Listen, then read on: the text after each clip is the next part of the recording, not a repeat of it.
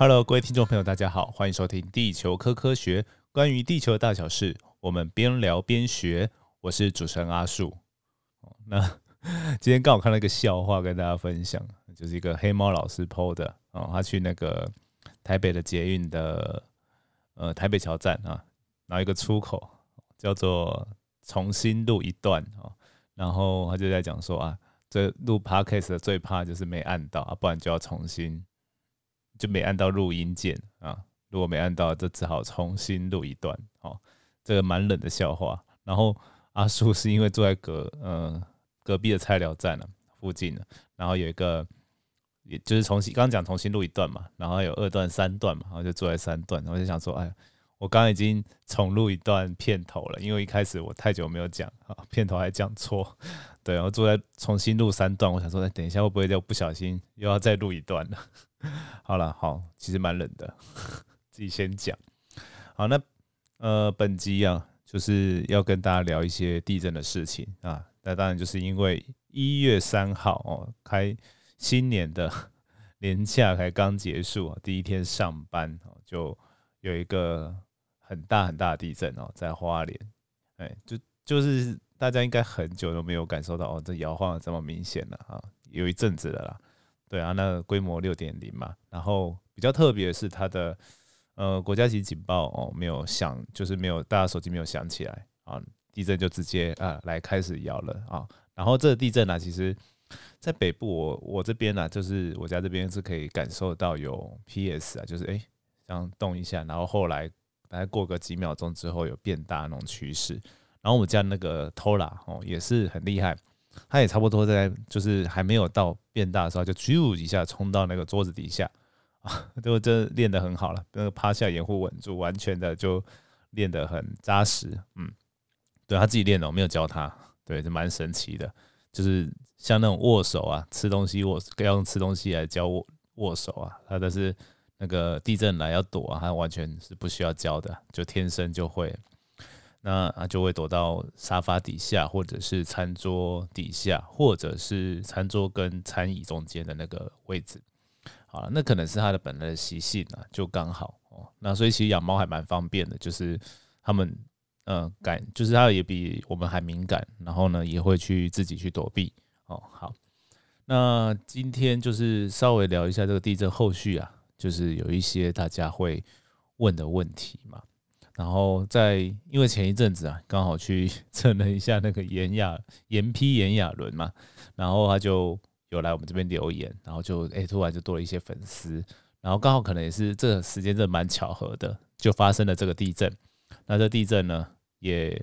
也就是有更多人哈涌入这个正式的正式那些你想知道的正式的粉丝专业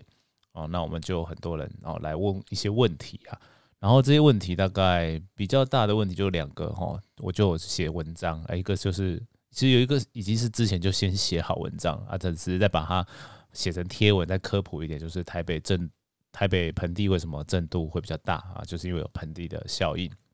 好，然后另外一个问题啊，就是那个地震来的时候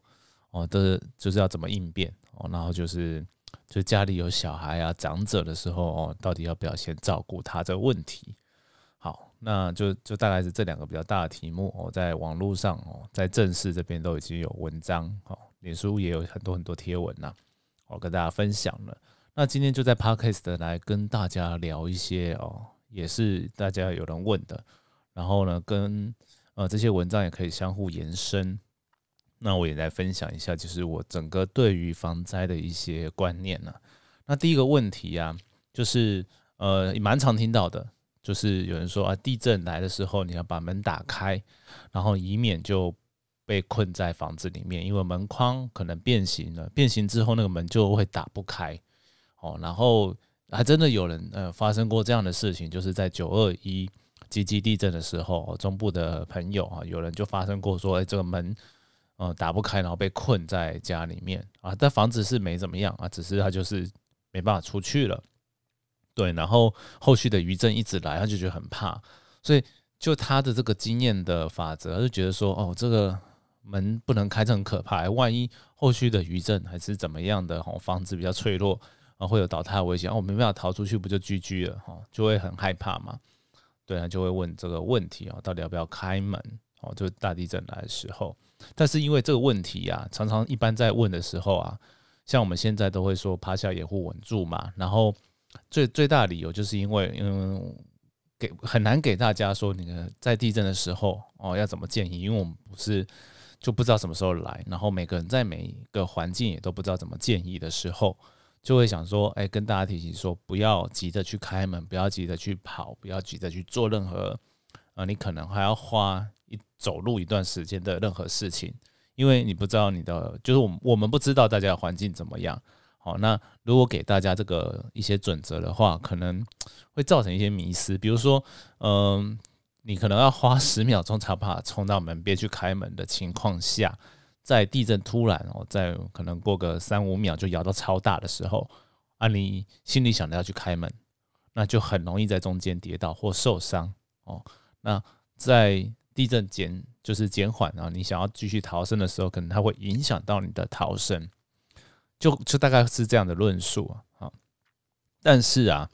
就是我最近就仔细想一想，我先跳过这个问题，我先从另外一题，大家可能就比较好理解。仔细想想，之前有人问过一个问题啊，就是，哎，地震的时候啊，你刚好啊家里有一个呃幼儿哈，然后你把他稍微哄睡觉啊，赶快冲去个洗澡，哦，节省，就是大家其实都 蛮辛苦蛮忙的啦，哦，就蛮常有这种情境的嘛，就去节省时间去洗个澡，快速洗个战斗澡出来，他是好死不死的，刚好洗到一半，那地震来了，那怎么办？会会想要马上冲出来，但是呢？其实马上哦，在湿湿哒哒的，然后甚至身上抹着肥皂的状况啊，要冲出来，其实危险性也很高啊，因为地板很咕溜很滑，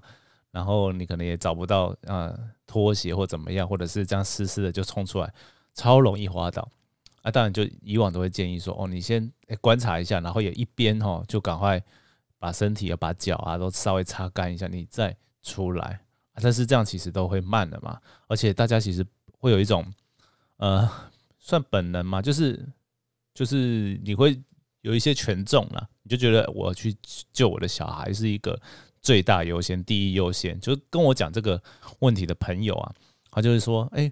我觉得这个我让我小孩活下来，我宁愿可以牺牲自己，这是很多爸爸妈妈都会去，就身为父母都会去想的这个点，蛮多啦。呃，因为小孩子年纪比较小嘛，你让他增加他的存活率，也可以呃。呃，繁衍增加人类的繁衍哦，或或许从这个角度也可以这样想。总之，大概就是会很有一一一定的人都是这样想。那即便我们跟他说哦，你你要稍微缓缓哦，然后看一下情况，减少自己受伤的机会哦，然后再去去做后续的动作啦。好，然后他他还遇到另外一个情况，就是真的真实的情况，就是在这一次地震的时候，他的小孩啊，在他呃妈妈那边。他妈妈呢，其实跟小朋友呢那时候不同层楼啊，可能也是把小孩子哄睡或怎么样，或者是他暂时离开一下下而已。哦，就一转眼的时间可能就要回去了啊。但是地震来了啊，地震来就摇得很大嘛，就很害怕啊，就想说赶快要赶快赶快冲到小孩子身边哦啊，这样冲过去的过程中啊，他就闪到腰啊。后来地震当然变小就停了，因为这一次的地震大概最大就是四级左右左右嘛。好，那。啊，他闪到腰了，然后呢，我的朋友就说：“哎，妈，你不要，就是地震来的时候啊，你还是不要那么急的这样子去冲啊啊，不然的话，我其实会受伤。”他说：“哎，我要照顾我的孙子，哎，我要把我的孙子顾好，哎，这到底有什么错了吗？”那我就仔细想了一下，就想说：“对，阿妈没有错。”真的没有错，因为顾小孩怎么会有错啊？这不是对错的问题，就是他选择了说，我呃顾小孩是优先的。那这时候啊，你要跟他说这些啊，增加自己存活几率，减少自己受伤的机会，这种东西啊，对他来说可能都是次要，好吧？那大家次要的话，你你就没办法要求嘛。那我这时候就想出来，我说哦，好，那我想到一套说辞。如果是我，我是我是我朋友，我就跟他说，如果是我是他，我会跟妈妈怎么建议啊？就说啊妈，对这个真的是哦，小孩真的感谢你啊，就是很照，就是会及时哦，然后就想到我们这个孙子啊，哦去照顾，真的是非常的好。然后呢，但是啊，这个地震的时候啊，真的是非常危险啊，很容易就让我们先受伤啊。那或许啊，我们是不是要来想一下，以后要避免这种情况的话，我们是不是哎，我们在放小孩的时候啊，就是考量一下那那个距离啊，我们可能要再放近一点。要或者呢，就是我们真的要练习，好好的练习说啊，我们在某一些极端的情况，不管是地震、火灾或者是什么天然灾害的情况之下，就是我们还在家里的情况，我们可以掌握的环境下，那我们做点演练好了哦，就是就跑，就是比如说，假如啊，你把小孩放在不同楼层啊，那就是练习这件事情，说地震来了，因为台湾地震很多啦，就是。总是会有遇到一些这种情况，好，那练习其实就是练了很多啊，有用到一次就算是有用到了，就赚，就是也不是说赚到，就是就值得了啦，对，那所以就是练嘛，练习一下，好，那有这样的练习啊，你到时候在跑的时候哦，才不会这样容易受伤啊。我们练习，我们可以尽量好，就是哎，顾及到说我们用最快的速度去跑，然后呢。要想一想，说要怎么样的跑才不会受伤，这样下次啊，这这运气很好，这次地震就没有大到很大。但是下次如果真的很大啊，他需要我们去，小朋友需要我们去救他的时候啊，我们才法救得到，而且才不会自己也先受伤。那这样就是两全其美最好的方法了。对，就他无法接，完全无法接受我们第一方案，就是就是先顾好自己这个方案的时候，我们让他把第二方案做的在。彻底一点，就是他虽然我没办法先顾自己，但是呢，想办法让建立一个概念，说哦，我再去冲去救小孩的时候，当然还是要注意到我的身体的状况，哦，到底有没有办法负荷。好，然后这时候如果啦，真的如果啊有有心要这样尝试的，都会多少发现说，哦，对我没办法五秒钟就冲到我小朋友身边了，要怎么办？啊，这个情况下怎么办？好啦。那就是说，我们是不是要把小朋友旁边的环境给弄得比较安全一点？至少啊，那个婴儿的那个摇篮里面的附近，他不要有东西去掉下来压到他。就是发生地震的话，那再来就是你在跟小朋友哦，只就是在任何家里的任何一个这个情况下哦，在东西有没有固定好，柜子有没有固定好，会阻挠你哦去到你的孩子身边哦，那。把这延伸一下，其实不只是孩子，长者就是任何比较脆弱的，呃，我们家人都会想要去保护他嘛。这是家人之间本来就会存在的情感，这情感 当然就不能把它抹灭掉。哦，我们就可以想想说，要怎么样把它做到，呃，更合乎人性，好，做到最好，大概是这样。所以所谓的这些防灾准则啊，我觉得哈。给大家想一想就是第一个是因地制宜啊，但是这个讲起来都很有点空泛，所以其实实际上我们都很需要去在任何我们还能设想到的情况哦，在极端都可以，我们就想一个稍微极端的状况，像我刚刚讲那几个，比如说我们可以练习一下，偶尔不用常常，就是抓一下说，哎，如果我真的洗澡洗到一半要冲出来，要怎么样去啊？我大便大到一半，超多 PPT 这个贴文都说，哎，我做到。大那个地震来的时候，刚好大到一半怎么办？哎，要夹断了啊？怎么样？怎么样的？哈，都会有人很好笑在讲。但实际上，可以可以可以偶尔 去做这个尝试。真的，阿树在这边说的是真的，就是尝试一下，说哦，最快可以做怎么样啊？我想想象是就是想象情境一下要怎么做啊？啊，你说地震了要不要靠枪？那个就是这个这个这个。就不在这范围了，对我我是觉得不用再考了，对，这很莫名其妙哈，这个我觉得大家都讲好笑的啦，好，好了，那这个就是一些防灾的想法哦，我这边有一些更新哦给大家，那所以啊，把它衍生一下说，如果我们讲防灾包哦，地震包，常常都会问说要装什么嘛，重点不是我我们就是任何专家建议你装什么啊，那些东西都是各种建议而已。重点是大家想一想，说啊，这些防灾食品我放到背包里，我灾死的时候我会不会吃？对，哎，你放了很很难，就是很难吃的干粮，它虽然可以放很久没关系，没错，但是呢，它不好吃啊。那当然我们可以看到，说像日本很多都会做的超好吃的感觉，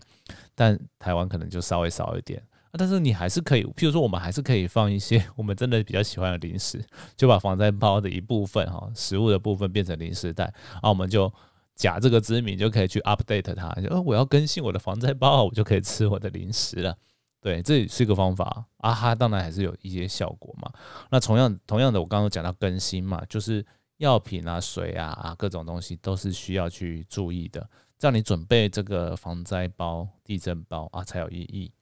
然后重点是你放的东西真的要会用到啊，不然就没有用。常常那时候我去呃学校啊，就跟小朋友聊拉塞啊，讲说这个要怎么种，哎有人就说呃我要放哎同军绳或什么，哎对啊，就是啊真的有一些防灾包里面有啊，但是那个绳子在都市的情境里，其实我觉得好像用不太到，哎对，然后呢或者是。有些人会说啊，就是比如说放那种哨子会产生声响的啊，你被困住的时候才有办法哔哔然后再叫啊。重点问题来了，那你就要把那个防灾包放在你随手，你走到哪都可以随手拿到哦。在家里都要这样啊。如果家里很小都没关系，很容易。但家里如果有点大，比如说你摆在客厅，然后你在睡觉的时候遇到，